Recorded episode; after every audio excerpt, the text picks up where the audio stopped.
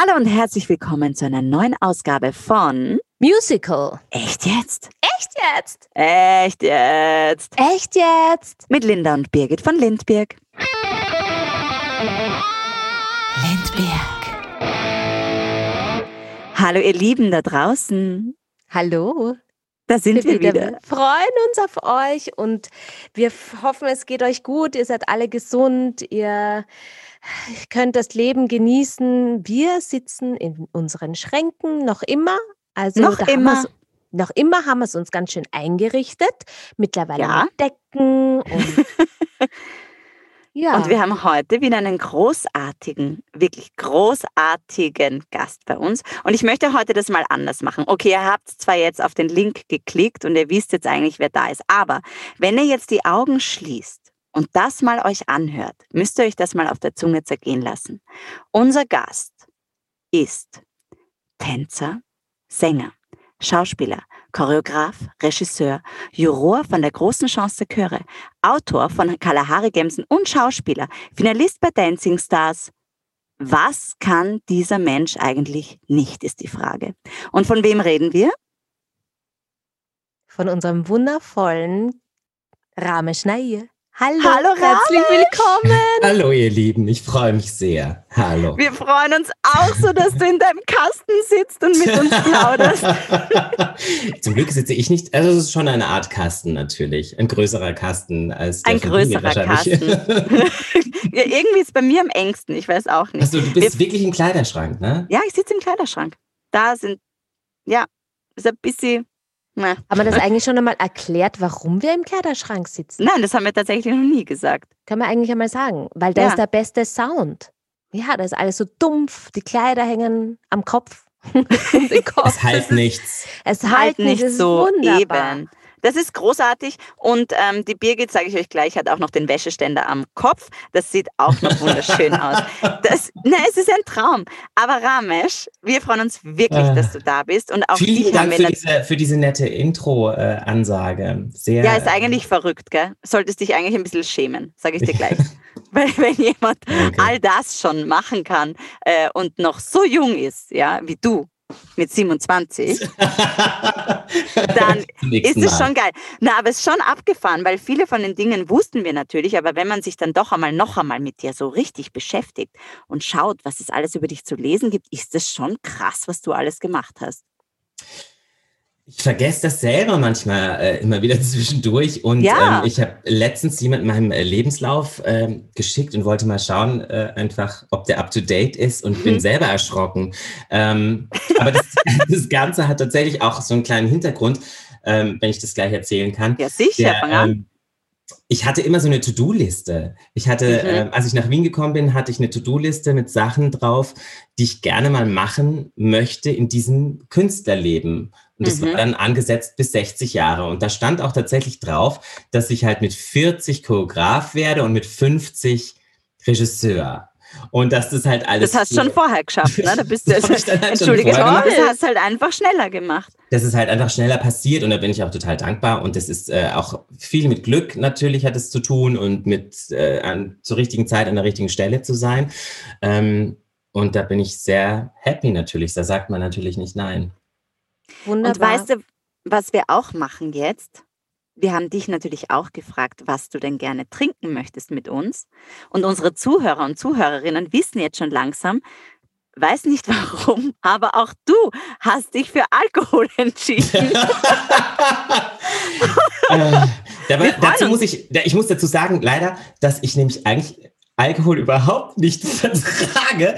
Und ursprünglich hätte ich wahrscheinlich tatsächlich einen Gin Tonic genommen, aber dann wäre Ja. ich nach einem Glas so hinweg und hinüber gewesen, dass man den Podcast hätte äh, kübeln müssen. Und deswegen habe ich mich heute tatsächlich auf das zweite Getränk ähm, eingelassen und das ist nämlich ein gelber Muscatella. Also, ihr so, Lieben, ja, wir trinken einen gelben Muscatella darauf, dass du da bist. Wir lieben auch gelben Muscatella und das ist wundervoll. Ach, ein Traum. Also, Ramesh, Cheers. wir freuen uns wahnsinnig. Cheers. Ich freue mich sehr, ihr zwei Süßen. Cheers. Mm. Das ist gut. Jetzt Das möchte gut. ich aber ganz kurz wissen, weil eben diese ganze Vorgeschichte, wie bist du überhaupt zum Musical gekommen? Wie hat das angefangen bei dir? Also ich habe natürlich euren, äh, euren Podcast, eure Podcast-Folge angehört, wie ihr beide zum Musical gekommen seid. Und da muss ich sagen, dass ich ganz, ganz starke Parallelen zur Linda habe. Mhm. Ähm, denn äh, Linda steht auch auf Gene Kelly und Fred Astaire-Filme. Und genau so hat es bei mir auch begonnen. Ähm, es kam dazu noch Peter Alexander und Katharina mhm. Valente. Das muss ich dazu sagen. Und äh, die haben einen wahnsinnigen äh, Einfluss auf meine Kindheit eigentlich einfach gehabt. Und ich habe dann einfach immer, wenn diese Filme liefen, wild im Wohnzimmer rumgetanzt. Und äh, meiner Mutter war das dann irgendwann, glaube ich, zu viel in Bezug auf die Vitrine und hatte sie irgendwie Angst und hat mich in die Ballettschule gesteckt. Da war ich sieben. Mhm. Und dann wollte ich Tänzer werden. Mit 14, da war ich schon sehr selbstkritisch, habe ich gesagt, oh Gott, das kriege ich körperlich nicht hin. Ich bringe es lieber anderen bei, ich werde Tanzpädagoge. Und dann wollte ich Tanzpädagoge studieren. Und dann im Jahr von meiner Matura wurde ich zufälligerweise in meiner Kindertanzschule, Kinderballettschule, äh, von einer Produktion entdeckt, die gerade das Musical Some Like It Hot gemacht haben am Stadttheater uh. Heidelberg. Und da wurde ich engagiert als Tanzsolist und kam zum ersten Mal in Kontakt mit Musicaldarstellerinnen und hab mhm. kam erst darauf, das kann man studieren, wie toll, wie toll, wie toll, wo muss ich da hin? ähm, und habe mich dann erst in Berlin bei einer Privatschule beworben, um das einfach mal auszuprobieren und wurde da gleich ins zweite Jahr eingestuft und habe mich dann an der Volkshochschule beworben und wurde dann da genommen. So ist es gekommen. Schön. Aber hast du damals schon diese diese Liebe auch zum Steppen entdeckt eigentlich, als du jung warst, wenn so Gene Kelly und Fred Astaire lastig, also hastest du schon, dass, dass du gedacht hast, warum geben die sich auch noch so Plättchen auf ihre Schuhe und klackern damit so geil rum? Fandest du das schon damals super oder kam das erst später? Ja, das ist äh, eine sehr lustige Geschichte und äh, letztendlich, wir machen ja heute auch ein Gewinnspiel und ah. äh, mit meiner Gewinnfrage hat es dann auch letztendlich was zu tun. Uh. Aber äh, tatsächlich habe ich als Kind nicht verstanden, wie das geht. Ja? Ich habe nämlich ja. immer gedacht, ich habe immer gedacht, es gab so, ich weiß nicht, ob es das in Österreich auch gab, es gab so kleine ähm, Frösche aus Metall, mhm. die man so klicken konnte. Ich weiß nicht, wie die heißen heute. Und ich ja, habe immer gedacht, die haben das hinterm Rücken und während die mit den Beinen zappeln, klicken die da hinten rum. Und habe dann gedacht, das ist ja ein toller Trick. Das ja. ist ja unglaublich. Und habe dann aber selber eine, eine Version gefunden, wie ich das dann selber umsetzen kann. Und da mhm. kommen wir aber später dazu, weil das tatsächlich meine Gewinnfrage ist. Mein, äh, Siehst du? Wie großartig. Aber großartig. da frage ich dich dann, da fragen wir dich dann einfach später. Aber weißt du was, ich habe das auch gemacht. Ich weiß noch, ich bin in der Küche gestanden mit diesem Klackerfrosch hinter meinem Rücken und habe nur mit den Füßen hin und her gewurschtelt, ja, und dachte, oh, ich kann steppen. Tja, Sehr lustig. Wir sagen unseren lieben Zuhörer und Zuhörerinnen, das ist nicht Steppen. Steppen das ist, das ist nicht anderes. die richtige Variante. Genau, es geht anders, es funktioniert anders. Aber es war tatsächlich eine ganz große Leidenschaft. Ich habe mit zwölf angefangen dann und dann hatte ich mein erstes Paar richtige Steppschuhe. Meine Mutter war, glaube ich, da Nee, da war sie noch nicht happy. Meine Mutter war äh, so unhappy, weil ich alle drei Monate neue Straßenschuhe brauchte, weil ich natürlich an jeder Bushaltestelle, an jeder Straßenbahnhaltestelle, ich habe wie blöd rumgesteppt. Das war mir auch wurscht, was die anderen gesagt haben. Beim Sitzen, ich habe irgendwelche Cramp Rolls oder Paddle Rolls oder Pullbacks. Ja. Ich habe alles Mögliche probiert und war dadurch, glaube ich, auch so ein, das war so ein bisschen mein Steckenpferd auch dann letztendlich. Mhm. Ich glaube, das ist tatsächlich die Tanz Tanzart, die ich dann am besten beherrscht habe. Ja, du bist ähm, ein toller Stepper. Ah, danke. Ekelhaft. Geil. Mhm. Ekelhaft. Ekelhaft. das so schwere Sachen macht der Ramesh immer. Ich habe das, ich hab das dann zum Glück auch dann wirklich als Leistungssport. Es klingt dann immer so komisch, ne? aber Tanzen ist ja auch eine Form von Leistungssport. Na, aber ich habe das dann wirklich, äh, ich habe, glaube ich, vier oder fünfmal die Woche trainiert, dann in der mhm. Leistungsformation auch und habe auch Meisterschaften, deutsche Meister und Weltmeisterschaften getanzt. Äh, bis Wahnsinn. 97 habe ich das gemacht und liebe es heute immer noch, auch wenn die Knochen ein bisschen äh, mehr wehtun. ähm, aber es ist eine ganz tolle, eine ganz tolle Form, sich rhythmisch auszudrücken. Und man muss ja dazu sagen, dass es sieht ja so easy aus, ja, aber es ist so wahnsinnig anstrengend. Man muss so richtig schwitzen. Der, der Körper arbeitet so stark. Also das ist einfach auch diese, diese Koordination und diese Leichtigkeit gleichzeitig mit dieser Kraft, die da dahinter steht, ist wirklich, also es ist echt das verstehe ich, dass da Wettkämpfe und etc. gibt, weil das ist wirklich toll. Und es ist, so wie du sagst, Tanzen ist auch ein Hochleistungssport. Es ist einfach Total. So. Total, unbedingt. Ja. Es ist, glaube ich, deswegen auch so, äh, es ist so schwierig. Also ich, ich glaube, jeder Tanzstil hat so seine Schwierigkeit. Genauso wie Ballett. Du brauchst einfach die perfekte Technik. Und wenn du den Körper nicht hast, da scheitert es am Körper. Ich glaube, mhm. Steppen ist etwas, was tatsächlich der Normalo, der sonst mit Tanzen nichts zu tun hat, auch wirklich lernen kann. Mhm. Aber es ist wie Schlagzeugspielen halt mit, mit den Füßen. Und du musst halt ein super Rhythmusgefühl haben. Und du musst aber trotzdem den ganzen Rest mhm. nach oben halten und festhalten, damit das nicht belastet nach unten. Und das ist das Anstrengende, glaube ich. Denke und du musst super schnell sein. Das auch. Also, das, also ich kann sein. mich erinnern in der Schule und ich hatte dich ja auch in der Schule. Ach ja, ja. richtig. Ja. Jetzt bin also ich noch mal älter. Nein, nein, nein. Aber so ein großer Unterschied ist ja da gar nicht. Ich meine, ich kratze jetzt auch schon an der Vier, ne? Wirklich? Ja, freilich, aber du warst sehr jung. Du warst damals sehr jung und ich glaube relativ frisch in Wien. Ich das kann sein. glaube, das war die Herzeit.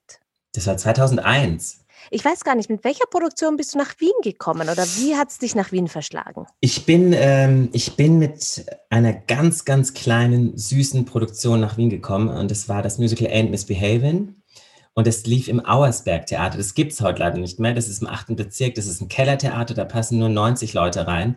Mhm. Und ich war in meinem letzten Semester und die ZAV, die heute heißt ZBF, glaube ich, Z, Zentrale Bühnen-, Film- und Fernsehvermittlung, mhm. die hat ähm, gesagt, du, die suchen noch eine Zweitbesetzung für zwei Monate für End Misbehaving, möchtest du da nicht hin? Und ich habe hier vorgesungen und bin genommen worden und war dann hier und fand es ganz schrecklich. Also ich fand Wien schrecklich. Ich oh, fand es ja? ganz... Ja, weil ich tatsächlich so äh, aus der Südpfalz komme und dieses die sind sehr weltoffen und herzoffen und sehr freundlich. Da grüßen dich wirklich die Leute auf der Straße.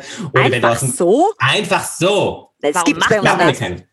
Das macht man. Das ist vielleicht in der Großstadt dann nochmal ein bisschen anders. Aber tatsächlich äh, fahre ich deswegen so gerne nach Deutschland, weil ich da wirklich, da kennt mich kein Mensch. Mhm. Ähm, und du wirst einfach am auf der Straße, hallo, guten Tag, schönen Tag noch. Oder wenn du aus dem Café ausgehst, schönen Tag noch. Das passiert dir hier natürlich nicht. Wien ist natürlich prädestiniert dafür für Sudan. Und es hat mir halt voll gegen meine Mentalität geknallt. Ja, also mhm. es war dann noch äh, Winter. Es waren, glaube ich, minus gefühlte 40 Grad.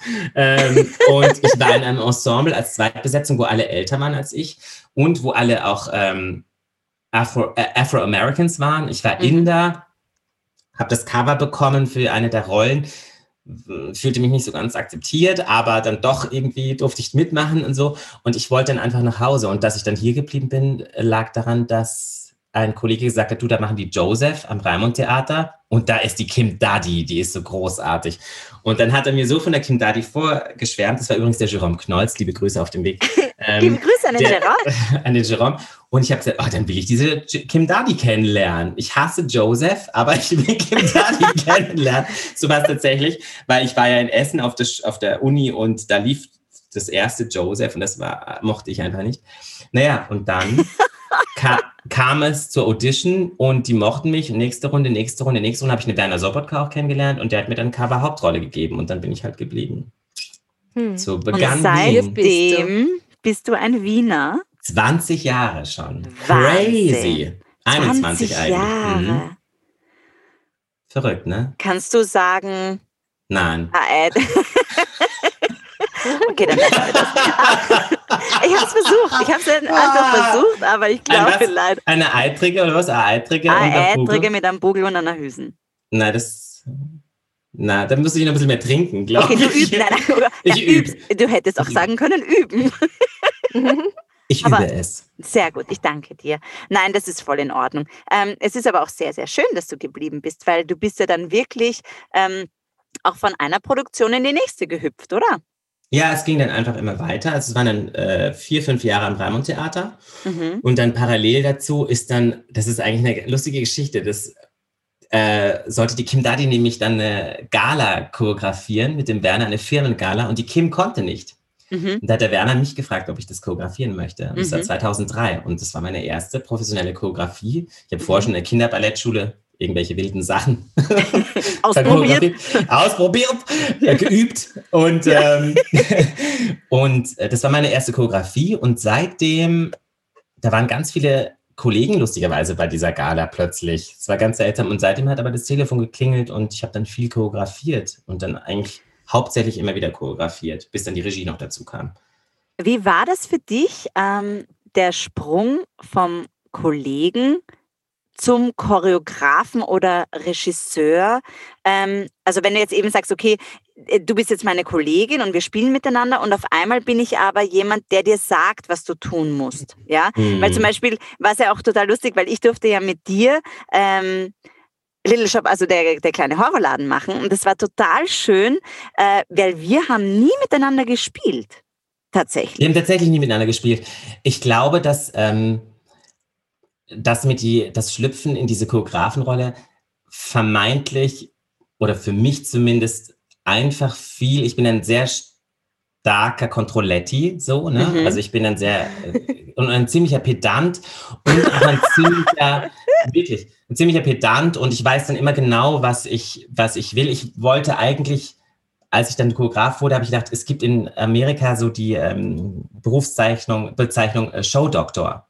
Und da kommen einfach drei Wochen vor einer Premiere, kommt jemand ins Theater und schaut sich das an und sagt, ja, aber den dramaturgischen Faden den verstehe ich gar nicht. Oder da, wieso ist diese Österreicher, sag ich ja. wieso ist diese Figur nicht gefeatured? Oder dieses Lied macht gar keinen Sinn. Können wir das bitte rausnehmen? Oder das Bühnenbild ist schier.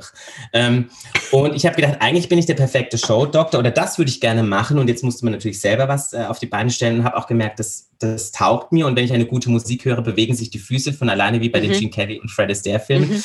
Ähm, und ich bin da sehr, sehr streng. Ich glaube, da habe ich auch ähm, sehr viel reflektiert und ähm, musste auch viele Jahre dann mit dem Ruf kämpfen, dass mich Leute, die mich noch nie gesehen haben, die mir noch nie auf einer Audition bei mir waren, gesagt haben, zum Ramesh gehen wir nicht, der ist so wahnsinnig streng und da verletzt man sich immer in der Audition. Das war der geilste Satz eigentlich. Oh. Ich dachte so, hä, wieso verletzt man sich immer bei mir auf der Audition? Weil sich halt die zwei Jahre davor jeweils eine Person bei drei Auditions einer hat sich, äh, glaube ich, einen Kreuzbandriss geholt, einer hat sich den kleinen Zeh gebrochen. Das ist ja letztendlich nicht meine Schuld. Ne? Ja, aber was kannst du denn dafür? ja, aber es wird halt alles irgendwo abgewälzt. Aber Fakt ist, dass ich halt sehr, sehr streng ähm, bin und war. Ähm, und das hat, glaube ich, mit Sicherheit auch Kollegen vor den Kopf gestoßen, ähm, dass ich da dass das halt eine andere Situation ist. Ne? Es gibt zwar viele mhm. Regisseure und Choreografen, die das sehr amikal rüberbringen und die sagen, geh, probier mal doch mal was aus. Und da kommt eine weitere Schwäche von mir dazu, dass ich einfach wahnsinnig ungeduldig bin. Weil wieso soll man das ausprobieren, wenn ich schon weiß, wie ich das gerne sehen möchte? Nee, genau, du weißt halt, was du willst. Du willst es ja. halt so haben, aber da gibt es ja viele Choreografen und viele Regisseure, die genau das ähm, wollen und dich nicht ausprobieren lassen, sondern einfach sagen, du mach bitte den Schritt so und so und so und so und so und so. Und das ist ja auch gut. Ich glaube, es ist halt einfach immer so eine Sache von, äh, dass dieses Annähern und dieses Kennenlernen, wie arbeitet der? Und dass du nichts dafür kannst, wenn sich jemand bei einer Audition wehtut, das ist ja sowieso klar. Und ich sage halt einmal, ähm, also ich zum Beispiel, ich hatte eine russische Ballettlehrerin, äh, Ramesh, da bist du ein Dreck dagegen. also das, das ist eine ganz andere, ganz andere auch, Geschichte. Ich, also mir bleibt das Lachen dann auch in meinem Hals stecken, wenn ich diese Geschichten höre. Ähm, und tatsächlich, wenn es dann Menschen sind, deren Namen ich noch nie gehört habe, wo ich dachte, ich weiß noch nicht mal, wer das ist, ich bin denen noch nie begegnet. Ähm, es gab dann tatsächlich eine, eine Phase, wo ich gesagt habe, oh Gott, ich muss mein Image, ich muss mein Image aufholen, ich muss irgendwie was dagegen tun. Und habe dann auch tatsächlich meine Prinzipien und mein, meine Intuition so ein bisschen über den Haufen geschmissen und bin amikal in eine Produktion gegangen. Und äh, das Endergebnis war, dass das ganze Ensemble mir auf dem Kopf rumgetanzt ist und überhaupt nicht gemacht hat, was ich gesagt habe, weil man darf auch nicht, äh, man darf auch nicht vergessen, dass Musicaldarsteller oder Künstler an sich Persönlichkeiten sind. Und natürlich, wenn die den Freiraum gewährt bekommen, sich auszubreiten und ihren Platz einzunehmen, dann kann das extrem eskalieren. Und von daher habe ich dann immer ich bin ja ein sehr harmoniebedürftiger Mensch. Ne? Also ich möchte immer eigentlich, dass die Produktion zu Ende ist und dass sich alle lieb haben und dass mhm. man auch sich, dass man dankbar ist füreinander und so und für die Arbeit und für die gemeinsame Zeit. Und habe dann irgendwann mir von anderen Regiekollegen und Choreografiekollegen das Feedback geholt, weil ich die gefragt habe, da haben sie gesagt, du bist immer der Feind vom Ensemble. Du bist einfach der Feind. Und es wird auch sich nicht ändern. Und tatsächlich hat diese eine Produktion, die mir sehr am Herzen gelegen ist, ohne dass ich jetzt den Titel nenne, ähm, hat mir wehgetan. Also mhm. ich habe meine Position aufgegeben äh, von, von dem Bestimmer in Anführungszeichen. Inzwischen weiß ich, dass es eine dass es wichtig ist, eine gute Mischung zu finden. Also ich habe die mhm. letzten Jahre tatsächlich gelernt zu sagen, was würdest denn du machen? Sag mal, was, würdest, was, was glaubst du, was da wäre? Entscheiden muss es ich, weil mein Name letztendlich drüber Klar. steht und ich äh, dazu stehen muss, was da passiert. Aber tatsächlich hat es meinen Horizont total äh, erweitert auch, dass ich die Einflüsse von den Kollegen mit reingenommen habe. Und ähm, das hat mich total gefreut, weil einfach was ganz anderes entstanden ist, manchmal auch oder auch dramaturgisch was anderes entstanden ist, als ich es ursprünglich geplant hatte. Und das war meistens echt toll. Jetzt sag mal, weil du eben alles gemacht hast. Du kommst vom Tanz, du hast viel unterrichtet, also diese, wo du am Anfang gesagt hast, du wärst vielleicht gerne Pädagoge geworden oder so, du hast wirklich viel unterrichtet. Du hast ja auch deine eigene, deine eigene Nachwuchsförderung, die werden wir gleich auch noch später ansprechen. Ja, also du machst ja wirklich alles. Jetzt kommst du vom Tanz, dann bist du Choreograf und dann irgendwann kam der Punkt, wo du gesagt hast, jetzt mache ich auch noch Regie. Und Regie ist ja noch einmal so, ich, ich, ich habe das Gefühl, als Choreograf ist man noch so ein bisschen, du bist hey. ein Entscheidungsträger, aber du bist der Entscheidungsträger für den Tanz. Und der Regisseur muss einfach den Blick für alles haben. Mhm. Für das alles, Bühnenbild. Also du hast diese ganze Vision irgendwie so in deinem Kopf als Regisseur. Wie war das für dich, vom Choreografen zum Regisseur zu gehen? Also ich muss da ähm, jetzt tatsächlich ein, ein Lob auch nochmal aussprechen, äh, obwohl wir nicht mehr zusammenarbeiten seit äh, sechs Jahren, äh, an den Werner Sobotka, weil ich tatsächlich viel beim Werner gelernt habe. Also der hat wirklich viele, viele Jahre mit mich als Choreografen mitgenommen zu seinen Produktionen und ich konnte viel, viel lernen. Und die letzten ähm, zwei, drei Jahre hab, hat er gemerkt, dass ich mich immer wieder auch inszenatorisch eingebracht habe mhm. und gesagt hat, du Werner, das stimmt doch irgendwie nicht. Die, das Rollenprofil ist nicht gut oder emotional stimmt es nicht. Also ich habe versucht, so ein bisschen mich einzubringen, auch in Seiten, wo, wo ich denke, da, da fehlt noch was. Und mhm. dadurch habe ich so ein bisschen freie Hand bekommen und auch Selbstvertrauen erlangt, ähm, sodass es mich nicht erschlagen hat, als das erste Regieangebot kam. Das war 2006. Da durfte ich, ähm, da habe ich gerade eine Produktion in in Vorpommern gemacht, in Deutschland. Das war äh, West Side Story, habe ich den Bernardo gespielt. Und die Choreografin und ich wurden gefragt, ob wir die Regie für Hair machen durften, äh, mhm. äh, wollen. Und das hatte ich ja gerade anderthalb Jahre am Raimund Theater gespielt. Das heißt, ich war mit der Materie befasst. Das heißt, ich hatte keine Angst davor. Und ich muss sagen, dass tatsächlich die Arbeit des Regisseurs eine weitaus größere mh, hm, Vorlaufzeit hat als die eines Choreografen, weil mhm du wirklich alles von der Pike auf, wie man so schön in Deutschland sagt, ähm, dir ausdenken musst. Ne? Also du musst die mhm. Buchbearbeitung machen, mhm. du musst die Besetzung machen, du musst dich mit dem Bühnenbildner auseinandersetzen, du musst dich mit dem äh, Kostümbildner auseinandersetzen, mit dem Dramaturgen, mit dem musikalischen Leiter, du musst eine Strichfassung erstellen und letztendlich machst du das Casting und musst und hoffst dann einfach inständig, um Gottes Willen, hoffentlich wird daraus ein ganzer Striezel ja, am Ende des Tages und nicht irgendein schierer Germknödel, den keiner essen mag. Also es ist, es ist wirklich eine große Verantwortung. Und ich weiß auch noch, dass ich mich am Anfang total gewundert habe, wie schaffen es die Regisseure, die sechs Produktionen im Jahr machen? Wie machen die das? Mhm. Weil ich bereite mich ein halbes Jahr auf meine eine Produktion vor. Jetzt ist natürlich auch die Situation, dass es jeder anders macht. Und ich bin jemand, der in einer Produktion viel an Rollenprofile arbeitet mhm. und anders noch Zeit noch braucht, um mhm. sich da vorzubereiten.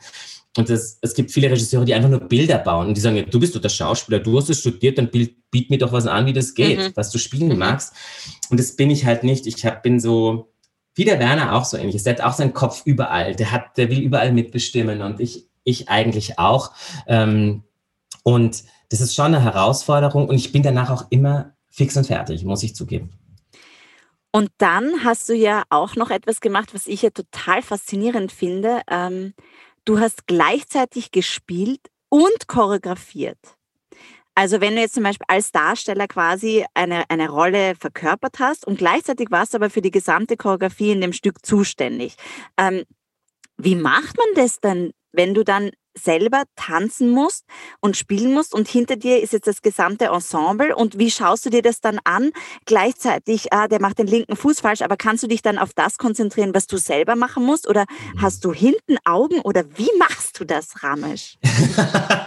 also das ist tatsächlich äh, vielleicht hat das mancher als Talent, diese, diese Funktion. Ich habe mir das tatsächlich wirklich erst erarbeiten müssen, weil ich erinnere mich an äh, zum Beispiel Singing in the Rain, wo ich äh, Cosmo Brown gespielt habe und ähm, vor ein, zwei Monaten ein Video von der Generalprobe gefunden habe und ich war grottig. Also ich hab, bin einfach durch meinen Text durchgerannt, abliefern, abliefern, abliefern, weil ich mit dem Gedanken und mit dem inneren Auge eigentlich stehen die alle richtig, kommen die aus dem richtigen Wing, ist mhm. der Arm gestreckt, ist die Diagonale schön geführt, ähm, ist das alles gut getimed und es war einfach furchtbar und zum Glück habe ich dieses Video der Generalprobe rechtzeitig gesehen, so dass ich zur Premiere zwei Tage später nochmal umschwenken konnte und mich auf meine Figur konzentrieren konnte. Ja. Tatsächlich funktioniert das nur, wenn man wirklich einen super tollen Assistenten hat, mit dem man sich auch noch privat gut versteht. Und da bin ich total dankbar, dass meine beste Freundin, die Astrid Nowak, ganz oft in vielen Produktionen einfach an meiner Seite war. Ja. Die, ähm, die nämlich nicht nur Assistent für Choreografie und Regie ist und sich dann vielleicht auch noch um Fragen vom Requisiteur oder sonst was kümmert, ja. sondern auch mein äh, seelisches Polster ist. Ähm, mhm. Eigentlich ist dieser Job total unterbezahlt. Also äh, ja. wirklich, ja, der ist total voll, unterbezahlt, absolut. weil es so eine wichtige Funktion ist. Sicher. Und viele Regisseure funktionieren tatsächlich nur, weil sie eine tolle Regieassistentin Super, oder einen absolut, Assistenten haben. Mhm. Ja.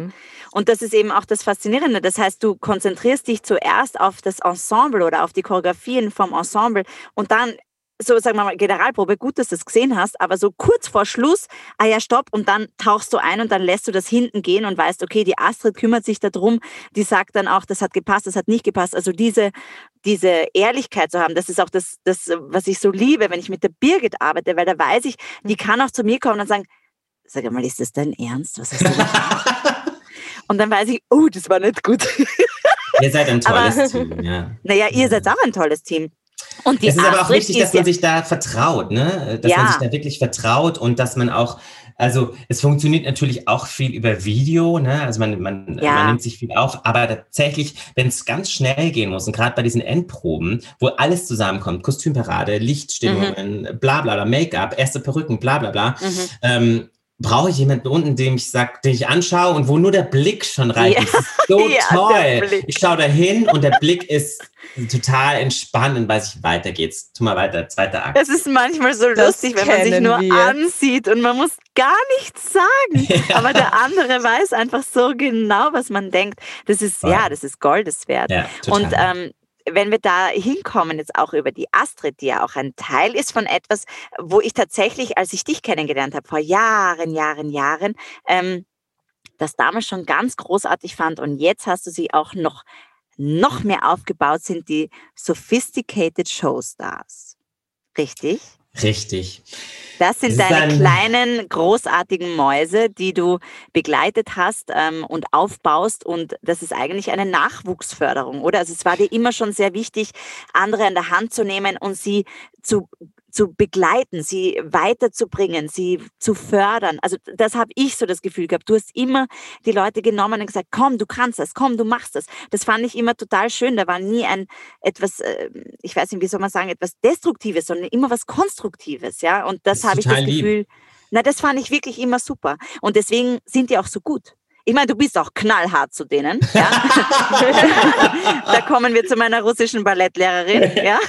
Es Aber ist total, ist, ja. es ist total lieb, äh, ähm, Linda, dass du das sagst, weil es ist tatsächlich, es war sehr, sehr viele Jahre und ist auch nach wie vor ein Herzensprojekt. Und es ist ähm, tatsächlich 2004 entstanden, dass ich in einer anderen Tanzschule unterrichtet habe Mhm. Und ich mich mit denen leider nicht verstanden habe und dann gegangen bin und die ganzen Kinder sind mit mir gegangen und haben gesagt, Ramesh, wir wollen bei dir bleiben und machen wir doch was. Und so haben sich, musste ich schnell einen Verein gründen und habe ich diesen gemeinnützigen Verein zur Förderung von Kindern und Jugendlichen im Bereich Tanzgesang, Schauspiel ah, gegründet. Mhm und äh, musste schneller Name her. Und dann äh, haben wir Sophisticates Company äh, das genannt. Und da waren es tatsächlich dann Kinder, mit denen ich dann in die Türkei geflogen bin, weil da schon ein Auftritt war. Und wir haben in den Robinson Clubs, darf man nicht sagen, in einem Club einen ähm, äh, mehrere Auftritte gemacht.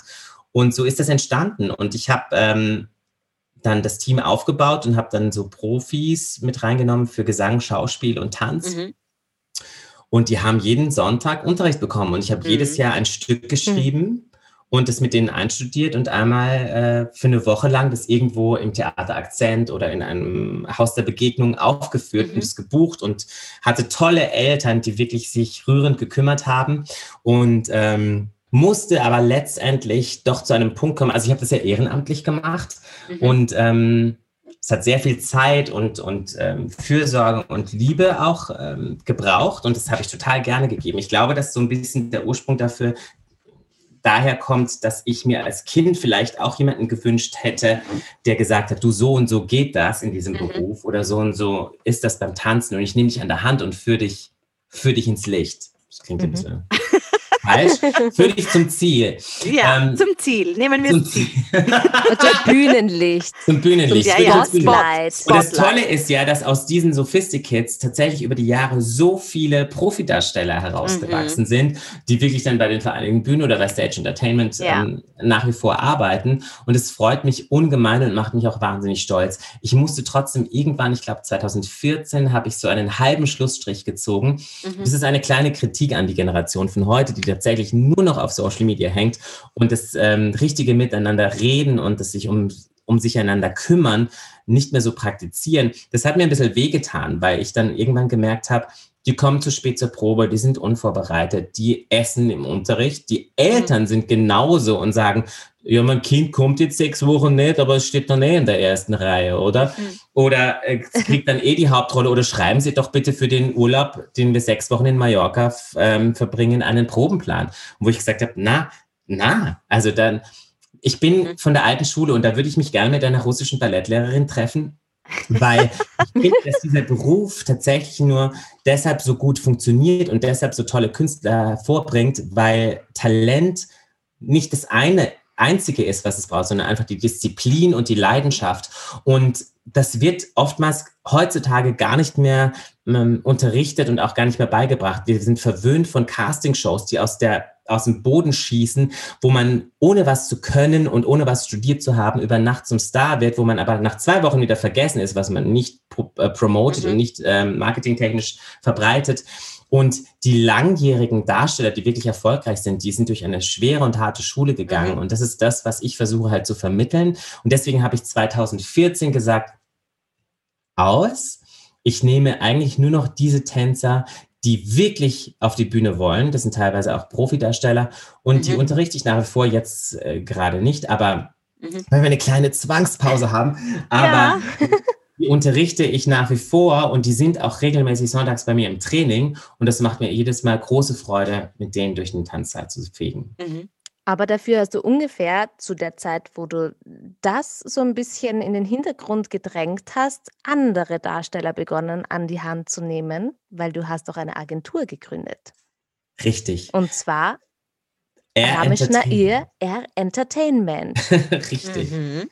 Deine eigene Künstleragentur noch eine Sache, die du kannst, die du machst, einfach auch, wie du gesagt hast, dich mit Liebe um Darsteller zu kümmern, sie bei der Hand zu nehmen und ähm, denen einen Weg vorzugeben. ja, oder ihnen zumindest, zumindest die Richtung anzuzeigen oder wohin es gehen könnte.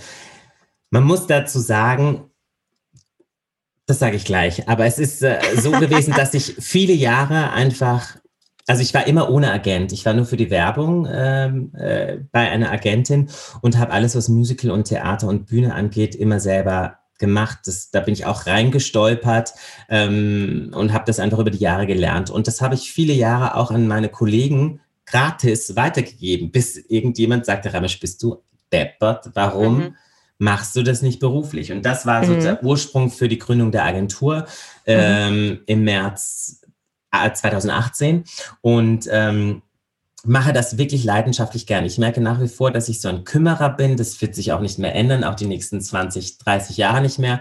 Und ich möchte einfach gerne ganz uneitel einfach meinen Erfahrungsschatz und meine Erfahrungswerte weitergeben an Menschen. Mhm. Und deswegen habe ich am Anfang auch viele Newcomer aufgenommen, weil ich denke, woher sollen die das wissen?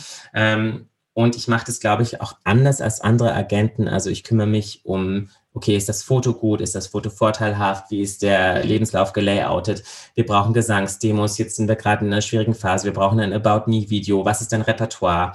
Und mhm. ich äh, bereite die auch auf Auditions vor und da kommt denen halt zugute, dass ich Regisseur und Choreograf bin und mhm. denen halt einfach wirklich helfen kann und nicht mhm. einfach sage, ja, ich mache meine Unterschrift unter den Vertrag und möchte dann 10% äh, Provision dafür. Und wie wählst du die äh, Damen und Herren für deine Agentur aus? Ich meine, kann man sich da einfach bewerben oder ist es eher so, dass du sagst, na, ich, ich finde euch schon?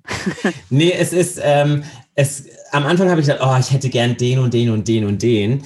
Ähm, und denke mir dann immer so, ähm, das ist auch Fügung, wenn man sich begegnet, ja, oder wenn man sich mhm. zufällig begegnet oder wenn die auf einen aufmerksam werden. Und ähm, ich habe nach den ersten sechs Darstellern, mit denen ich die Agentur veröffentlicht habe, ähm, Ausschau gehalten und habe sie auch mhm. gefragt und habe aber bewusst die Agentur auch klein gehalten. Also es gibt viele Agenturen, die platzen aus allen Nähten. Da sind 60, mhm. 70, es gibt auch Agenturen mit über 100 Darstellern. Ähm, mhm. Da denke ich mir, da kann der persönliche Kontakt ja gar nicht äh, funktionieren. Und deswegen ist es mir wichtig, dass es überschaubar ist, dass ich auch weiß, wie es jedem geht, was jeder braucht und dass ich die Zeit auch habe, mich um alle zu kümmern. Und deswegen kann man sich auch bei mir bewerben. Ähm, und ähm, es ist mir wichtig, dass ich mit der Person spreche, meistens ein Skype-Interview und dann muss auch die Chemie stimmen. Und ja. die Chemie heißt, steht für Vertrauen und für Zuverlässigkeit und Respekt und ähm, für so viele Dinge, aber auch, hey, ich mag dich oder ich kann mhm. super mit dir reden. Und ich habe jetzt gerade zwei neue Darsteller in der Agentur mhm. aufgenommen und wo ich sofort merkte, oh, das ist super, das ist so unanstrengend, ähm, weil es gibt natürlich auch Künstler, die extreme Bedürfnisse haben und wo ich denke, okay, das ist total unangebracht, wie bringe ich das der Person bei? Ja. Mm, und es ist dann einfach schwierig. Und momentan bin ich froh, wirklich ein, ein Bunch of People zu haben, wo ich wirklich jeden mag. Man muss nicht mega befreundet sein, aber ich mag die und ich kann mich mit denen auch auf ein Café treffen und habe eine super Zeit mit denen. Wunderschön. Hast du eigentlich das Gefühl, dass man in diesem Job irgendwann angekommen ist? Also könnte man sagen, ich habe das und weil du hast wirklich viel erreicht, ja? Du bist noch nicht fertig, weil ich merke schon, bei dir kommen wieder da noch Ideen und da und da und da, aber vielleicht in andere Richtungen. Aber hast du das Gefühl, dass man sagen kann, man hat es alles erreicht in diesem Job? Oder wann ist man angekommen? Ich weiß es nicht. Ich glaube, man ist nie angekommen. Ich glaube, dass es tatsächlich, um jetzt ganz philosophisch zu werden, wie mit dem Leben ist. Im Leben ist man auch nie wirklich angekommen, außer vielleicht im letzten Moment. Und dann war das der, dann reflektiert man, das ist der Weg, den man hätte gehen den man gehen sollte oder gegangen ist. Und ich glaube, im Beruf, gerade in unserem künstlerischen Beruf, gibt es nach oben hin halt keine Grenzen. Das heißt, man entwickelt sich immer weiter. Man lernt durch immer, also man lernt immer wieder neu, durch neue Begegnungen dazu. Ähm, ich habe tatsächlich vor ein, zwei Jahren gesagt in Bezug auf meine To-Do-Liste. Es hat ein paar Leute verschreckt und so sollte es auch nicht klingen, aber ich habe tatsächlich gesagt, oh, ich bin fertig ich könnte jetzt gehen. Ich habe wirklich gesagt, ich könnte jetzt gehen. Und ja. es war, es war aber überhaupt nicht ein Fall von, oh Gottes Willen, der springt aus dem Fenster, sondern es war einfach so, ich habe jetzt, ich bin ähm, künstlerisch zufrieden. befriedigt. Ich bin zufrieden. Ja. Mhm. Und ich bin stolz auf mich und ich bin, ähm, ich bin irgendwie angekommen. Und das heißt aber nicht, dass, es mir, dass mir der nächste Auftritt oder das nächste Konzert keinen Spaß mehr macht. Ganz im Gegenteil. Ja. Sondern ich muss mir nichts mehr beweisen. Und mhm. ich muss mir nicht mehr irgendwie, ich muss mich nicht mehr total ähm, in die Mangel nehmen, um irgendwas, ein neues Ziel zu erreichen. Ähm, ja. es, es ist auch dann der Luxus, glaube ich, dass man sich überlegen kann, wenn eine Anfrage kommt, will ich das jetzt machen, will ich das nicht machen, tut mir das gut, habe ich die Zeit, habe ich das Herz? Und je länger und je älter ich werde, umso öfter frage ich halt das Herz, geht sich das jetzt für mich aus, will ich das machen? Ähm, und es klingt, soll überhaupt nicht überheblich klingen, habe total den Respekt vor jeder Anfrage, aber ähm, es, es hat sich verändert tatsächlich. Ja. Also ich glaube schon, dass ich in irgendeiner Form angekommen bin und ich glaube, deswegen kann ich mit einem gewissen Selbstbewusstsein mein Wissen an meine Künstler weitergeben und ja. ähm, würde mir aber eigentlich wünschen, weil mir dieser Nachwuchs und diese Nachwuchsförderung einfach so wichtig ist oder prinzipiell diese Betreuung von Künstlern und gerade jetzt in diesen Zeiten, die wir jetzt gerade durchleben, mhm. viel mehr wünschen, dass ich meine, ich spüre, dass das halt das muss jetzt nicht Österreich explizit sein, das ist sicherlich in anderen Ländern auch so, aber das viel in dieser Branche auch mit Missgunst und Eifersucht und Neid zu tun hat. Und ich würde mir viel mehr wünschen, dass es ein Miteinander ist und dass man miteinander gemeinsam große Dinge bewältigt und gemeinsam Menschen fördert oder Produktionen stemmt oder äh, so toll wie am Anfang des ersten Lockdowns zum Beispiel alle geschrien haben, wir müssen was machen und die Kunst und Kultur muss erhalten werden und gehört werden. Und wo sind die jetzt alle?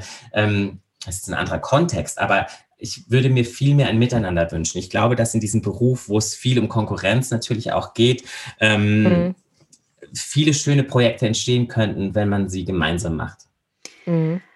Es gab dann mal eine Situation, ähm, da saß ich mit dir auf einer Terrasse. Oh Gott. ja, und du bekamst eine Anfrage für ein Casting. Und du hast, hast gesagt. du mit mir auf einer Terrasse? Ja, ich saß Lustig. neben dir. Wo war das? Bei der Nina Weiß. Liebe ah, Grüße ja? an Nina Weiß. Liebe Grüße, und, Belze. und wir saßen dann und sagt, ich habe eine Anfrage gekriegt für ein Casting, aber ich weiß nicht, ob ich da hingehen soll.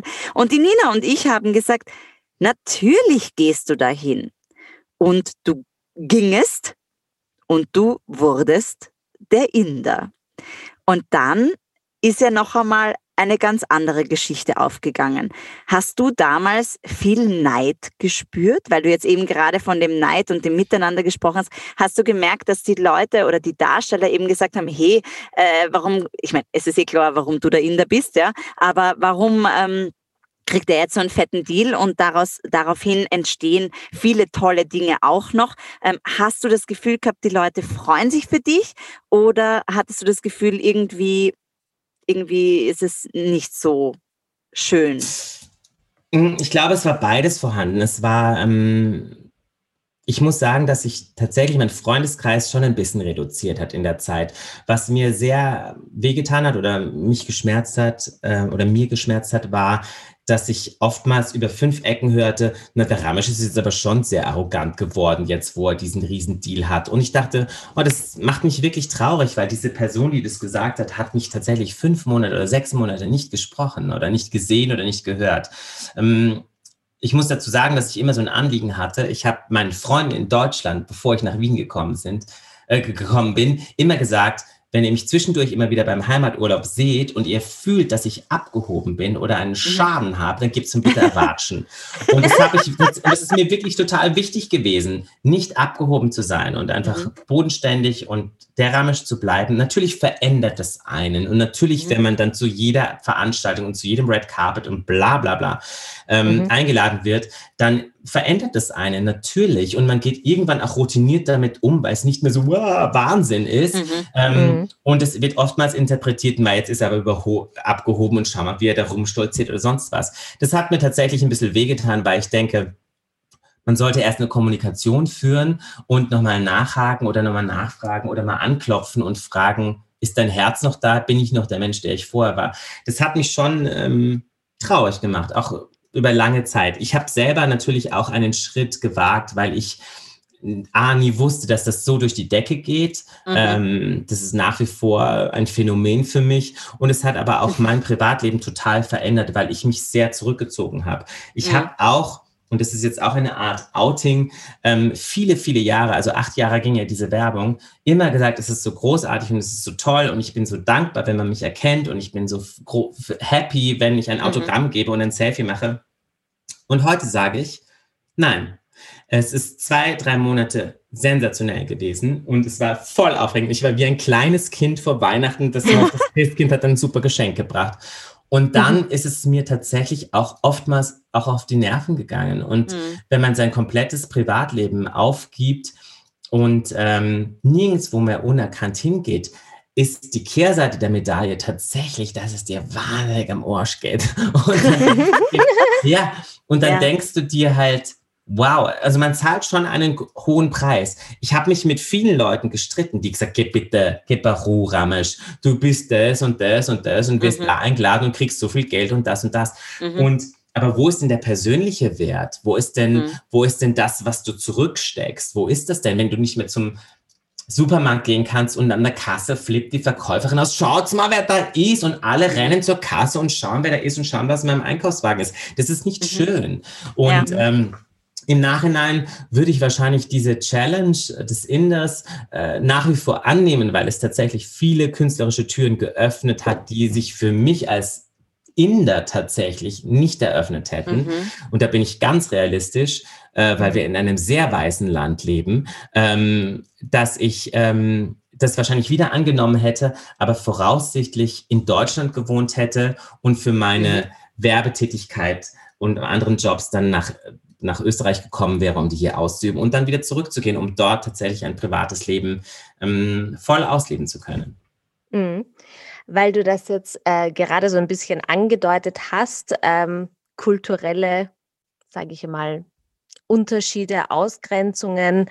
Hast du das ähm, öfters eigentlich erlebt in deinem Berufsleben auch, dass du vielleicht eine Rolle nicht bekommen hast wegen deiner Hautfarbe oder dass es einfach vielleicht für dich ein bisschen schwieriger war, weil du einfach indisch aussiehst? Also ich glaube, dass ich am Anfang tatsächlich ähm, mehr als dankbar sein konnte, dass ich tatsächlich für viele, bevor der in der Funktion oder in der Werbung ähm, am Raimund hatte, für viele Rollen gecastet und besetzt wurde, die ich mir nie ausgemalt hätte selber, ja, und wo ich mich wirklich gefreut habe und mit jeder Challenge gewachsen bin. Ähm, Fakt ist, dass wir trotzdem im österreichischen Fernsehen zum Beispiel, und das ist jetzt dann auch ein Medium, das sich dann auch bespielt oder äh, wo ich auch gearbeitet habe, ähm, so gut wie keine farbigen Schauspieler, Moderatoren, ähm, Darsteller finden und ich mir insgeheim gewünscht habe, dass durch diese Werbung was aufgebrochen wird. Und es hat mich echt schon traurig gemacht und ich werde in jedem Interview, das folgen wird, und in jedem vergangenen äh, Interview habe ich es gesagt, wir sind in einem Land, das sehr konservativ ist und wo man wesentlich mutiger sein kann in, seiner, in der Besetzung. Und da gibt es keine Ausreden, es gibt keine farbigen Darsteller, es gibt keine farbigen Moderatoren. Jetzt haben wir einen farbigen ZIP-Moderator, eine türkische Wetterfee und die Arabella Kiesbauer. Liebe Grüße auf diesem Weg, Arabella. Und aus ist, aus ist. Und ähm, das kann nicht sein. Wir sind ein, ein, eine Metropole, die wirklich Multikulti ist. Und ich habe mir eigentlich gewünscht, dass durch diese Werbung was aufgebrochen wird. Und vielen war gar nicht bewusst, und das sage ich hier nochmal ganz explizit, der Inder ist deswegen auch so aufgefallen. A, Credit für die Werbeagentur, super Slogans, super Marketing, super Layout, whatever. Aber ich war der einzige farbige Hansel, der übers Fernsehen gegangen ist. Ja der zu sehen war. Und deswegen ist er euch allen im Gehirn geblieben und ja. im Gedächtnis geblieben. Und das muss man sich einfach mal verge vergegenwärtigen. Und das war mir von Anfang an bewusst. Ähm, und klar, und ich will das nach wie vor immer wieder verdeutlichen, dass jedem klar ist, wir brauchen ein bisschen mehr Farbe im Fernsehen. Ja, Farbe ist sowieso immer wundervoll, weil sonst wäre es total fad. Einfach. Langweilig. Ja, total langweilig. Voll. Und dann gab es noch eine Sache, ähm, die du tatsächlich, weil du jetzt gerade gesagt hast, Fernsehen etc., die auch gekommen ist, äh, wo du auch noch eine Funktion oder auch noch eine Chance bekommen hast, sage ich mal, als Autor, dich auch noch ähm, auszutoben, das waren ja die Kalahari-Gemsen. Richtig. Und als ich so ein bisschen recherchiert habe, ich habe dich so ein bisschen gestalkt, habe ich gelesen und ich habe mich tot gelacht, weil das war mir überhaupt nicht bewusst, dass ja Kalahari-Gemsen ein Anagramm eurer Vornamen war. Richtig. Und jetzt muss ich dir, jetzt muss ich dich was fragen, ja? Also Bitte. die Birgit und ich, wir haben so lange gebraucht für Lindbirg, ja? Was wirklich nicht so schwer ist, aber manchmal liegt das Einfachste so weit fern. Aber wie zum Teufel seid ihr auf Kalahari-Gemsen gekommen, bitte? Sag ja, mir, also, es war ein Computerprogramm, sag es mir nein, bitte. Nein, es war kein Computerprogramm, es war ein ganz fantastischer Autor, der mit okay. uns auch äh, ähm, für die Kalahari Gemsen geschrieben hat. Das war der Florian Starneck, Musical-Kollege, by the way. Ja, ähm, stimmt. Und der äh, sensationelle Sachen äh, schreibt und den ich mit ins Boot geholt habe. Ja. Kalahari Gemsen ähm, beziehungsweise eine Sketch-Comedy-Serie war schon lange ein ganz, ganz, ganz großer Wunsch von mir. Ich liebe Anke Engelke, bin ein Riesenfan von ihr und wollte immer einen Sketch mit ihr drehen und dachte so, ich habe es in meinem ersten äh, Zeitungsinterview gleich gesagt, in der Hoffnung, sie liest es. No, na, sie hat es nicht gelesen. Klar. Aber, weißt du nicht, weißt du nicht, was passiert. Weißt du nicht. Und habe einfach gehofft, sie ruft irgendwann an und sagt, Ramesh, ich habe da eine kleine indische Rolle, whatever. Ich hätte sogar den Rosenverkäufer gemimt oder den Taxifahrer, whatever. Ähm, Hauptsache bunt. Hauptsache bunt. Jedenfalls habe ich dann ähm, habe hab ich dann die Angelika Niedetzky kennengelernt und mhm. äh, bei Xanadu in Amstetten und habe gesagt, hey, willst du nicht äh, mit mir gemeinsam dieses Projekt machen? Und wir holen uns noch den Florian Starneck äh, an Bord und ähm, der Flo hat sich gleich beim ersten Treffen, okay, ich habe mir über einen Titel überlegt und hat uns, glaube ich, so fünf Beispiele also lauter Anagramme aus unseren Herrlich. Vornamen. Und bei Kalahari Gemsen mit E sind wir halt hängen geblieben und dadurch wurde es, wurde es die Kalahari. Super. Super. Sehr toll. Und du hast ja wirklich ein wahnsinnig komödiantisches Talent. Also das ist auch so witzig. Danke. Was magst du, wenn du dich entscheiden müsstest? Film oder Bühne? Also es war ja, ähm, es ist noch so ein bisschen auf meiner To-Do-Liste. Ich durfte es zwar schon machen. Da gibt's noch was, na bitte. wir wollten dich schon fragen, was gibt's denn überhaupt nein, noch nein, was nein, Es war Jetzt tatsächlich komm. auf meiner To-Do-Liste. Also ich bin natürlich ein sehr spezieller Typ und deswegen weiß ich auch selber als Regisseur, wenn man besetzt, wenn man jetzt einen, ich weiß nicht, also wir denken ja alle auch in Klischeeformen und, und was sind indische Rollen und so weiter, wobei ich natürlich ganz normal auch einen Arzt, einen Rechtsanwalt, einen Ja, aber du hast gerade gesagt, den Rosenverkäufer. Den, den Rosenverkäufer. Ja, aber einfach, aber einfach um, um mit, dem, mit dem Denken äh, de, der Produzenten zu argumentieren. Ja, das Klischee. Ähm, das Klischee das zu, ja. genau. Das, ähm, also ich glaube, ich würde tatsächlich gerne einfach einmal eine, ähm, eine ernsthafte Rolle spielen. Frag mich jetzt nicht, was das für eine Rolle wäre, aber ich würde tatsächlich gerne nochmal einen Film drehen, einen Fernsehfilm oder einen Kinofilm, wo ich eine nicht komödiantische Rolle spiele, um mich mhm. einfach in diesem Fach auch einfach mal auszuprobieren, beziehungsweise würde ich mich nicht ausprobieren, sondern ich glaube, ich würde es einfach drehen. Ja, ich wollte gerade sagen, ähm, du kannst es ja. Also es ist kein Ausprobieren, es ist einfach ähm, ein Machen. Ähm, und es macht natürlich die Comedy viel mehr Spaß. Ich durfte vor ein paar Jahren ein, eine kleine Rolle in einem Kinofilm mit der Waltraud Haas drehen, das äh, mhm. äh, kleine Vergnügen, äh, das in einem Sexshop spielte. Ähm, und es hat mir Spaß gemacht. Und auch die Kalahari-Gemsen ähm, ich habe da einfach gemerkt, dass diese ganze Werbetätigkeit, wo ich so unglaublich viele Werbespots gedreht habe, du verlierst dann irgendwann die Angst vor der Kamera und du bekommst dann einfach so ein gutes Selbstbewusstsein für dein Auftreten. Und beim, Kamera, beim Kameradrehen ist es natürlich noch was anderes, wie wenn wir alle auf der Bühne stehen und denken, die eine Chance und ansonsten kannst nach Hause gehen, ja, wenn es ja. nichts war.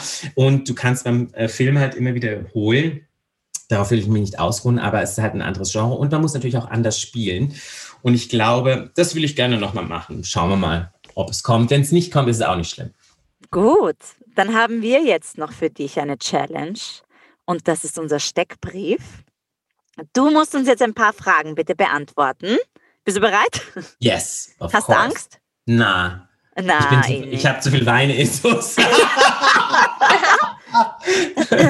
okay, mein Lieber, also, wie ist dein richtiger Name? Ramesh Kumar Nair. Falsch. Oh. Ich sag's nochmal richtig. Das ist jetzt die Variante, die ich sagen würde. Meine Mutter würde sagen Ramesh Kumar Nair. Oh, schön. Das klingt toll. Dankeschön. Sag ich ihr. Wo, ja, woher, wo bist du geboren? Ich bin in Landau in der Pfalz geboren. Was ist denn dein Sternzeichen? Mein Sternzeichen ist Jungfrau. Was ist dein chinesisches Sternzeichen? Hase. Du bist der oh. Erste, der es weiß. Unser allererster hm. Gast, der es weiß. Ich werde verrückt. Bad. Wahnsinn. Was denn ist deine beste Eigenschaft? Zuhören und sich kümmern. Was ist deine schlimmste Eigenschaft? Ungeduldig sein und pedantisch sein. Was war deine erste professionelle Produktion? Manche mögen es heiß. Sammler Getott am Stadttheater Heidelberg 1995. Was war dein schlimmstes Hoppala auf einer Bühne? Mein Oder schlimmstes, mein schlimmstes Fernsehen. Hoppala auf einer Bühne war tatsächlich, es gibt zwei Hoppalas, darf ich zwei erzählen? Das Ja. eine war ähm, tatsächlich am Raimund Theater in meiner ersten großen vereinigte Bühnenproduktion Joseph and the Amazing Technicolor Dreamcoat und ich habe den Joseph gespielt und ähm, habe auf der Bühne einen Handstand machen müssen, der verdeckt war von einem Banner und man hat mir die Hose gewechselt und diese Hose ist nicht zugegangen und der Gregor Tscherne Liebe By the Grüße. way. liebe Grüße, ähm, musste mir diese Hose zumachen und hat einfach gemerkt, der Reißverschluss ist hin. Und ich musste die ganze Nummer, die ganze Szene mit einer Hand an meiner Hose spielen, weil die mir Ui. sonst runtergegangen wäre. Das ist die eine Hoppala-Geschichte und die andere wirklich schreckliche Hoppala-Geschichte ist, dass ich gebucht wurde ähm, als in der Werbe, Werbetestimonial für eine Reiseveranstaltung im Volkstheater und sie, und ich hatte damals schon mein Red Pack Programm Ja. was ich inzwischen mit dem Lukas Perman auch aufführe. Und ähm, habe aber neu einstudiert das Lied That's Life von Frank Sinatra, wo man denkt, naja, als Swing-Fan sollte man den Text schon können. Habe den Text tatsächlich kurz vorher, also wirklich am selben Tag erst gelernt und bin noch fünf Minuten vor dem Auftritt mit dem Zettel in der Hand da stehen äh, bin ich da gestanden und habe den Text gelesen und gehe raus auf die Bühne. Das Lied geht los und aus war's. Aus. Es, ich hatte ein Blackout von Sekunde 1 und habe, das Lied ist glaube ich 3 Minuten 40, 3 Gesteppt. Minuten 40 improvisiert, nein, Gesang Oh. improvisiert und habe in viele verstörte Gesichter geschaut und bin gegangen. Meine Agentin hat gesagt, was war denn das jetzt? Und das war äh, etwas, was einem manchmal in einem Albtraum verfolgt. Du hast sicher ganz oft That's Life gesungen. Drei Minuten lang. Ich, That's life. ja, that's life. That's life. life. Ich habe es That's tatsächlich, wir haben es tatsächlich jetzt in unserem äh, Musikkabarettprogramm äh, The Gentleman of Swing. Da darf ich es jeden Abend singen und inzwischen kann ich es nachts, wenn du mich nachts um fünf wächst, kann ich es dir fehlerfrei vortragen. Eine kleine Zwischenfrage. Kannst du eigentlich noch alle Farben von Joseph? Er war Red and yellow and blue and green and schon falsch. Weißt du, kannst du sie? Du hast sie Nein. gegoogelt. Nein, nein, habe ich tatsächlich nicht. Ich kann es nur auf Deutsch nennen. Er war rot und gelb und grün und blau Ja, und, und- lila. Na, ich, ich kann es nicht. Ich habe es nicht gespielt. Du hast es Ich, gespielt. weiß, ich hab's, es ist 20 Jahre her. Na gut, Aber weißt du was? okay. Es war wirklich schön. Es war, es war eigentlich die prägendste Produktion meines Lebens, weil aus dieser Produktion so viele Freundschaften entstanden sind, wie in keiner anderen Produktion später. Mhm. Es war was ganz, ganz Besonderes und deswegen bin ich so ungemein dankbar, dass ich da Teil dieser Familie sein durfte. Das ist voll schön und du hast gerade die nächste Frage damit zerstört, weil ja, wir lieben das eh, weil wir dich gerade fragen wollten, äh, welche Produktion so ein Schlüsselerlebnis für dich war. Möchtest es du war tatsächlich- nehmen? Es, Ja. war, es war tatsächlich Joseph. Es war wirklich Joseph. Ich habe das auch niemals mehr danach so empfunden. Es war wirklich so, dass, dass ich dort mit Menschen begegnet bin, die dann lustigerweise auch dann in meiner Wohnung gewohnt haben. Also wie Nina Weiß oder mit Norman Stehr bin ich hier in diese Wohnung, in der ich immer noch lebe, eingezogen. Ähm, und bin mit vielen da einfach noch im Kontakt. Und es war so besonders, weil es die einzige Produktion war, wo man wirklich sechs Shows die Woche gespielt hat, aber jeden Abend danach ins Alteatro, liebe Grüße, gegangen Liebe ist Grüße ins Knoblauchbrot. und privat einfach Zeit miteinander verbracht hat. Und es Ja. ist so toll. Das hatte ich nie wieder danach und ähm, das ist sehr schade. Da war ich oftmals sehr traurig, aber diese Produktion ist ganz tief in meinem Herzen. Ja, schön. Was war dein bester oder lustigster Bühnenkuss? Und mit wem? Na, freilich. Also ich hatte ja nicht so viele Bühnenküsse, muss ich sagen. Ähm, ich habe tatsächlich nicht viele Rollen gespielt, wo ich küssen musste, aber es war, es gab zwei. da fällt mir gerade einer ein. da fällt mir gerade ein Bühnenkuss ein. Also ich habe einen sehr schönen Kuss mit der Marjan Sharkey gehabt. In, äh, das ist nicht der lustige, das ist der schöne. In, äh, an der Grazer Oper in Aladdin und die Wunderlampe 2012, 13 war das. Mhm. Und einen äh, verstörenden Bühnenkuss, lieber Daniel Keberle, Ich habe äh, in einer Version von Werner Sobotka äh, Hallo, Bo äh, Hallo Stuart Boeing Boeing andersrum im Palais Novak damals noch, gehörte zum Kabarett, einen indischen Steward gespielt und musste den Daniel Keberle küssen und der hat einfach gerne Zwiebeln und Knoblauch gegessen. Ist gesund. Ja, und er hat Ja. auch gesagt, ja, ich esse das halt gern. Ja. Naja. liebe Grüße, liebe Grüße. Welchen Beruf hättest du, wenn du nicht diesen Beruf gewählt hättest? Es gibt tatsächlich keinen. Ich, es gab damals die Situation, dass ich ähm, meiner Mutter gesagt habe, nach der Aufnahmeprüfung, ähm, ich ziehe jetzt nach Essen in drei Monaten. Hat sie noch versucht, kurz, willst du nicht lieber was Anständiges machen? Willst du nicht lieber Bankkaufmann werden? Ich glaube, das ist der, der Beruf, den wir männlichen Musicaldarsteller alle dann hören. ähm, und ich habe ihr dann gesagt, ähm, Mama, wenn ich das jetzt nicht mache, werde ich mein Leben lang nicht glücklich sein. Dann hat sie mich groß angeschaut und dann ist es das geworden. Hm. Toll. Schön. Das ist toll, wenn man auch so schön unterstützt wird einfach. Das ist wunderbar. Voll. Ich bin auch total happy, weil ich glaube, wir sind alle auch in dieser Situation, dass wir unser Hobby zum Beruf machen durften. Und das ist eine Mhm. ganz große Besonderheit einfach. Mhm. Absolut. Und jetzt, ihr Lieben da draußen, hat auch der Ramesh uns etwas mitgebracht als kleines Gewinnspiel. Es knistert schon, jetzt bin ich aber gespannt, weil wir es Nee, es tatsächlich knistert. auch nicht wissen, Es wissen was du knistert, jetzt das gleich ist mein willst. Kopfhörer. Genau. Also es gibt ein kleines Gewinnspiel, meine Ja, Lieben. sag mal, sag mal. Und, und es gibt ein, es gibt ein ganz tolles Sag Geschenk. du. Oh ja. Es, gibt ein, Oh, Es ist eine Tasse. es ist eine Tasse. Ich weiß nicht, ob ihr das gespiegelt seht. Seht ihr das gespiegelt? nur ein bisschen. Nein, aber halt mal näher an die Kamera. Chillax Chillax and and have have a coffee. And have a coffee. Und auf der Rückseite steht, Oh, das kann ich nicht lesen. da steht, Warte. was schaust du blöd? Ja, ich habe eine Rameschner-Tasse. so, Ist das toll. und diese Tasse, Ich will sie auch haben.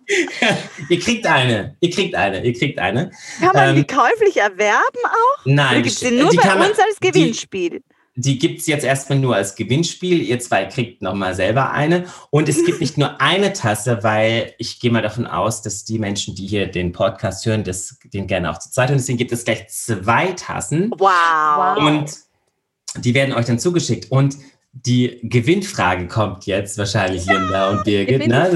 Jawohl, Das- ja, Ja. Die Bitte. Gewinnfrage ist, wie habe ich vor meinem zwölften Lebensjahr tatsächlich ohne Steppschuhe geschafft zu steppen? Ich gebe euch drei Antwortmöglichkeiten. Mhm. A, habe ich mit der Zunge geschnallt? Oder B, hatte ich damals einen Hundeklicker in der Hand und habe mit dem Klicker geklickt?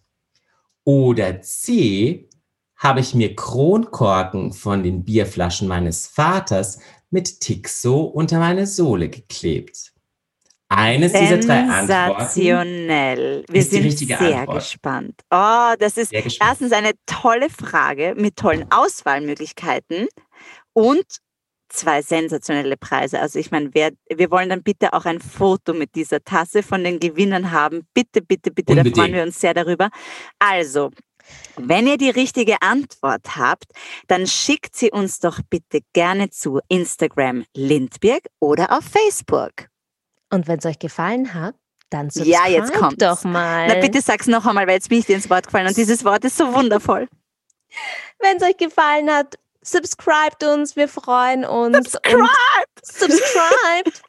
Folgt diesen beiden Mädels, sie sind großartig. Ramesh, vielen Dank. Es hat uns so einen Spaß gemacht. Ich danke dir so für deine Ehrlichkeit, für dein, wie du einfach bist, dass du redest, wie dir der Schnabel gewachsen ist, dass du uns teilhaben lässt an dir und deinem Leben und dass du uns da kleine Einblicke gewährt hast, uns und den Zuhörern. Es war wirklich total schön und dass du dir vor allem Zeit genommen hast, mit uns ein bisschen zu plaudern. Und Ich auch, dass danke es euch. einfach weiter so spannend weitergeht in deinem Leben, weil das ist Ja. einfach, das ist einfach ein Wahnsinn, was du alles machst und was du tust und als Mensch bist und wir sind sehr Glück. glücklich, dass du heute bei uns warst. Dankeschön. Und wir, Ich bin wir sehr schicken dir glücklich. ganz viel Glück und Gesundheit und vielen, vielen Dank. Jetzt darfst du noch was sagen. Los. Ich danke euch beiden von ganzem Herzen, dass es so eine entspannte, schöne Runde war und ähm, wünsche euch beiden mit diesem Podcast so viel Erfolg und Freude vor allem, weil das ist, das ist noch viel wichtiger als Erfolg und dass ihr auch im Jahr 2021 viele dieser Dinge, die ihr vielleicht für 2020 hinten anstellen musstet, jetzt in Angriff nehmen könnt und dass ganz viele Menschen auf euch zukommen werden, Ja. die euch brauchen werden. Ich wünsche euch Oh. alles, alles erdenklich Liebe und vielen, vielen lieben Dank, dass ich heute Ja, wir danken dir und wir danken Danke auch dir. unseren Zuhörern und Zuhörerinnen da draußen. Und äh, wie immer wünschen wir euch eine gute Nacht oder Einen guten Morgen, einen schönen Nachmittag. ganz bis bald und vielen Dank fürs Zuhören. Tschüss. Ja, danke fürs Anklicken. Tschüss. Bis zum nächsten Mal. Ciao. Lindberg.